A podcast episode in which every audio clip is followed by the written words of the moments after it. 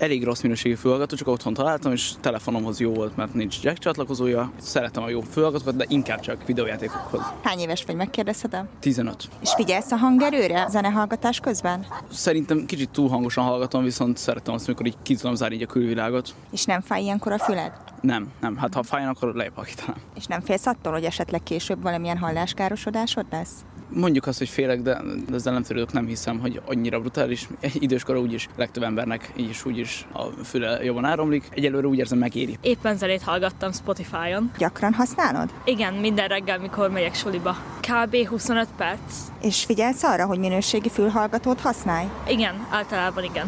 Te vásárolod, vagy a szüleid? Amit most használok, azt szülinapomra kaptam. És milyen hangerőt használsz? Általában ilyen közepeset, mivel hogy a jobb fülem az nem a legjobb, és azon szoktam mindig, mert abba megy bele mindig a fülhallgató, abban marad csak benne. Esetleg ez a hallás problémád összefügghet ezzel? Meg lehet, de már kiskoromban is elkezdődött, szóval hogy nem biztos, de valószínűleg. Egyébként mióta hallgat zenét így a fülhallgatón keresztül? Egyébként fülhallgatón keresztül egy-két éve. Vásárláskor szempont-e neked a fülednek a védelme? Nem az az elsődleges szempont, inkább, hogy mennyire szól jól ez a füles, hogy így minden hangot jól tudjon adni. A fülem védelme az így nem nagyon szoktam vele foglalkozni. Akkor az utolsó helyen van? Nem az utolsó helyen nyilván, mert azért eszembe jut, hogy nem kéne egy olyat venni, amitől így szétjön a fülem, de hogy nem az szerepel az első helyen. Annyira nem, meg amúgy se tudom, hogy melyik fülhallgató olyan, ami így megvédi a fülemet, meg melyik nem. Eléggé fontos. Ez az első szempont, ami alapján választasz? Kinézett az első szempont. És ez hanyadik a sorban? Ez elől van, vagy ez hátul? Hátul. Minden nap iskolához használok, amikor megyek, meg jövök. Most azt láttam az előbb, hogy valamit néztél a telefonodon, de nem volt se fülhallgató a füledben, se headset. Anélkül hallgattad. Hát igen, mert most munkába megyek, és otthon szoktam hagyni a fülesemet. Mindig a minőséget nézem, meg, meg kérdezem barátaimat róla a véleményüket, hogy mi róluk, ha van esetleg nekik olyan készülékű. Nálad sem látok se fülhallgatót, se headsetet. Egyébként van neked? Igen, igen. Én amúgy nagyon hasznosnak találom, hazafelé úton nagyon jó, hogyha nálam van. Nekem van egy fejhallgatóm, és azért szoktam használni, mert amikor a barátaimmal beszélgetünk online, például Discordon, akkor nagyon hasznos a szüleim. Nem akarom azzal zavarni, hogy azt hallgassák, amiket én így beszélgetek. Zenét nagyon ritkán, úgyhogy nem igazán, én tényleg beszélgetésre használom. Nekem minőségi fejhallgatóm van, szerintem jó lesz egy öt évre, nagyjából. Szia, hány éves vagy? tizenkettő. Nem használok fejhallgatót. Akkor csak úgy bekapcsolod a mobilodat, vagy a laptopot, és akkor azon hallgatod. Igen. Itt fordulnék az anyukához, itt áll melletted. Hát biztosan fog, ahogy a kamaszkor majd előre halad, és én például fülhallgatóval hallgatok zenét, úgyhogy azt hiszem, erre sor fog kerülni. López-Brigitta összeállítását hallották. Nulla hat harminc kilencezer-hatszázhatvanhat az es em es számunk. Hallgatónk azt írja, hogy otthon használok fejhallgatót rádióhoz, laptophoz, és nagyon idegesít, ha mások közlekedési eszközön mások által hallhatóan bömböltetik a zenéjüket. Másik üzenet: biciklin csak az egyik füldugót kellene megengedni, hogy hallja a forgalom zaját. Németországban ez előírás. Itt van velünk a vonalban doktor Gáborján Anita, a Semmelweis Egyetem Fül-Orr-Gégészeti és Fejnyaksebészeti Klinikájának adjunktusa kezét csokkolom. Jó napot kívánok! Jó napot kívánok én is mindenkinek! Többször elhangzott kérdésként az előző összeállításban, hogy minőségi fülhallgatót használsz-e. Nem mindegy? Nem a haj, a zajszint számít? Hát én is ezt szeretném kiemelni, hogy nagyon fontos élvezeti szempontból, hogy milyen minőségű ez a fülhallgató, de sokkal fontosabb ennél az, hogy milyen hangerőn hallgatjuk azt a fülhallgatót, fejhallgatót, amiről azért hallhatjuk, hogy ma már elkerülhetetlen. Tehát azt mondani, hogy ne használjunk ilyet, ez visszaforgatnánk az időt, és teljesen fölösleges. Tehát inkább arról érdemes beszélni, hogy hogy tudjuk biztonságosan hallgatni ezeket az eszközöket. Mi az egészségügyi határérték, mármint zajszintben? Hát ez nehéz kérdés. Az a kérdés, hogy milyen környezetben. Tehát vannak olyan szabályozások, amik a munkahelyi zajszinttel kapcsolatosak. Itt egészen jól definiálta, nyolc órán keresztül nyolcvan-nyolcvanöt decibeles hangerőben lehet dolgozni halláskárosodás nélkül. Ezekről jól meghatározott szabályozások vannak, viszont nincsenek ilyen szabályozások a zenelejátszókkal kapcsolatosan, nincsenek ilyen szabályozások a szórakoztató, hát mondhatnám zenei rendezvényekkel kapcsolatosan. Úgyhogy itt még bőven van teendőnk, és nagyon sokat dolgozunk ezen, hogy ilyen értékeket adjunk. A fülhallgatókkal kapcsolatosan a javaslat az, hogy nyolcvan decibel felett ne hallgassuk, és a lejátszókban, hogyha valaki ilyet használ, akkor találkozik is ezzel az értékkel, mégpedig pirosba megy, hogyha ennél hangosabban hallgatjuk a zenét, vagy pedig valamilyen üzenet jelenik meg. Az a nyolcvan-nyolcvanöt decibel, amire azt mondja, hogy munkakörnyezetben ez még elviselhető, vagy ebben még lehet dolgozni, ezt hogy kell elképzelni, mennyi az a nyolcvan-nyolcvanöt decibel, szóval mit hallok egy munkahelyen, vagy a villamoson, vagy szóval milyen zajnak felel ez meg? Igen, ez körülbelül egy kiabálásnyi hangerő, vagy például egy forgalmas útkereszteződésben ilyen a hangerő. De hogyha valaki kíváncsi, hogy az ő környezetében milyen hangerők vannak, akkor ma már vannak ilyen ingyenesen is akár letölthető applikációk, amivel nagyon egyszerűen meg tudjuk mérni.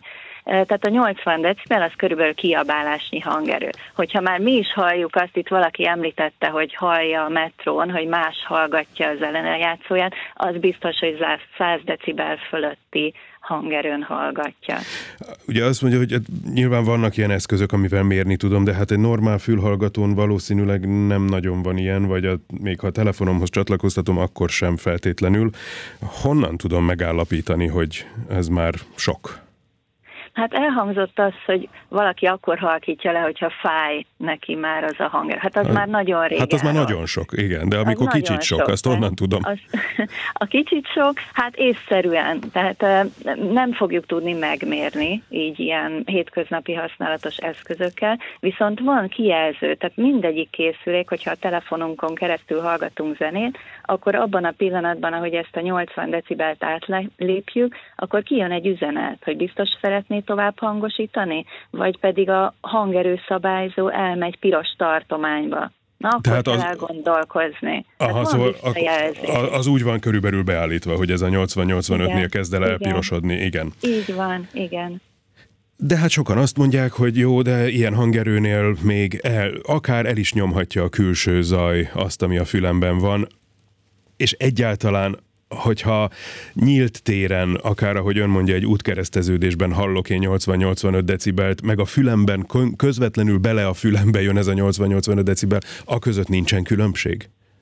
Hát itt jön szóba az, hogy minőségi fülhallgató, és mondjuk egy jó zajszűrésű fülhallgató kizárja a környezeti zajokat, és ilyen módon nem kell olyan hangosra felhangosítani a zenét. Csak ezzel az a probléma, hogyha mindkét fülünkben hallgatjuk ezt a jó hangszűrős fülhallgatót, akkor az kizárja a közlekedés zajait, közlekedésnek az információit, és ez balesetveszélyes. Tehát ez nagyon fontos, hogy nem csak a kerékpárosoknak, hanem akik az utcán közlekednek, például a gyerek iskolába megy, vagy bárki az utcán közlekedik, ha nem hallja a környezetének a zörejeit, zajait, hangjait, akkor veszélybe sodródhat, és nem biztonságos a közlekedés. nulla hatszázharminc Két oldalú... Bocsánat. Két oldalú? Két oldalú ez a, ez a védelem, ez a külső zajnak a kizárása. Hogy egyrészt balesetveszélyt teremt, de a jobban halljuk a zenét, és nem fogjuk annyira felhangosítani. Igen, azért vettem nagy levegőt, mert hogy egy mentős írt nekünk nulla hatszázharminc kilencezer-hatszázhatvanhat az es em es számunk. Legutóbb, amikor hang- és fényjelzést használtunk, magyarul szirénázott a mentőautó, a zebránál lépett majdnem elénk egy fiatalember, akinek mindkét fülében benne volt a füldugó.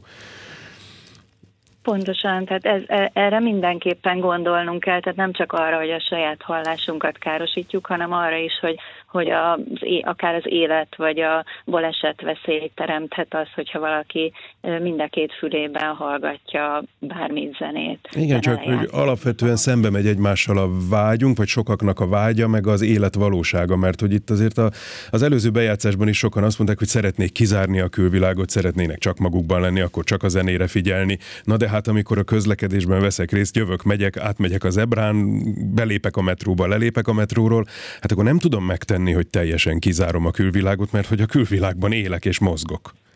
Hát így van, én is, nekem is vannak gyerekeim, azt szoktam tanácsolni, mert azt nem tudom mondani, hogy ne hallgassanak egyáltalán az utcán zenét, de legalább csak az egyik fülükbe tegyék be a fülhallgatót. De igen, csak akkor a külvilág is ott van a másik fülében. Hát ott. Hát az ott van, igen. Szóval... Nagyon sajnáljuk, ez a helyzet, hogy az ott van.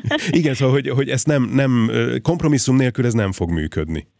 Nem, és ezért tűzte ki a, az Egészségügyi Világszervezet is kétezer-huszonkettőben.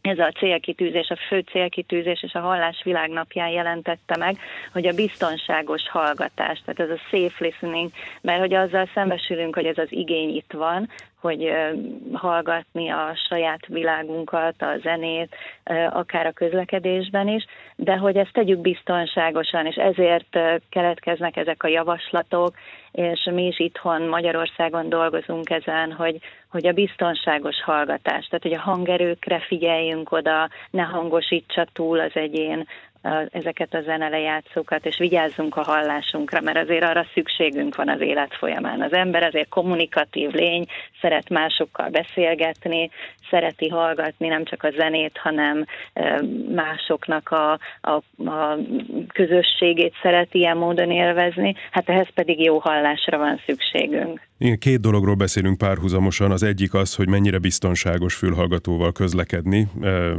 létezni a nagyvilágban, a külvilágban, amelyet időnként szeretnénk persze kizárni. De a másik fele ennek a kérdésnek valóban az egészségügyi kockázat, hogy, hogy vajon mennyire tesszük tönkre a, a fülünket. Hozzá lehet szokni a magas zajhoz, tehát ugyanúgy, mint a droghoz, hogy egy idő után egyre több és több kell belőle, vagy magasabb és magasabb hangerő kell? Hát azt gondolom, hogy igen, különösen fontos ebben, hogy a gyerekek milyen környezetben nevelődnek. Tehát a szokásaink azok nagyrészt gyerekkorban, fiatal felnőtt korban alakulnak ki, és hogyha valaki ahhoz szokik, hogy ilyen hangos hangokat hallgat, akkor valószínűleg ez, ez az igényévé is válik. Úgyhogy mi célul tűztük ki azt, hogy a gyerekeknek a hallásvédelmével különös tekintettel foglalkozni kell, mert hogy nem csak a fülhallgatókon keresztül, hanem a zenei rendezvények, amik gyerekeknek szólnak, sokszor tapasztaljuk, hogy elég hangosak. És meg is mértük ezeket a környezeteket, és a hetvenöt százaléka a vizsgált eseményeknek, ilyen rendezvényeknek a kockázatos, vagy pedig veszélyes hangerő kategóriákba tartozott. Tehát valahol ebben felelősek vagyunk, mi is felnőttek, hogy a gyerekeknek milyen szokásokat, milyen lehetőségeket, milyen rendezvényeket biztosítunk. Hallgatunk felveti azt, hogy egyáltalán nem jó, hogyha közvetlenül a hallójáratban szól a zene. Más hatással van egy nyolcvan decibel közvetlenül belepumpálva a hallójáratomba, mint hogyha csak úgy körülvesz? Hát igen, más hatással, tehát az a kérdés, hogy mennyi az a hangerő, ami a dobhártyához, tehát be, bejut közvetlenül a fülünkbe. Hogyha mondjuk a fülünktől öt méter távolságban egy hangszóróból szól az a nyolcvan decibel, az nyilván nem annyira károsító, mint hogyha közvetlenül az a nyolcvan decibel ott a hallójáratban mérhető. Igen? Orvosi szempontból létezik-e kutatás arra vonatkozóan, hogy hogy vagyunk most így a fülünkkel, vagy a hallásunkkal?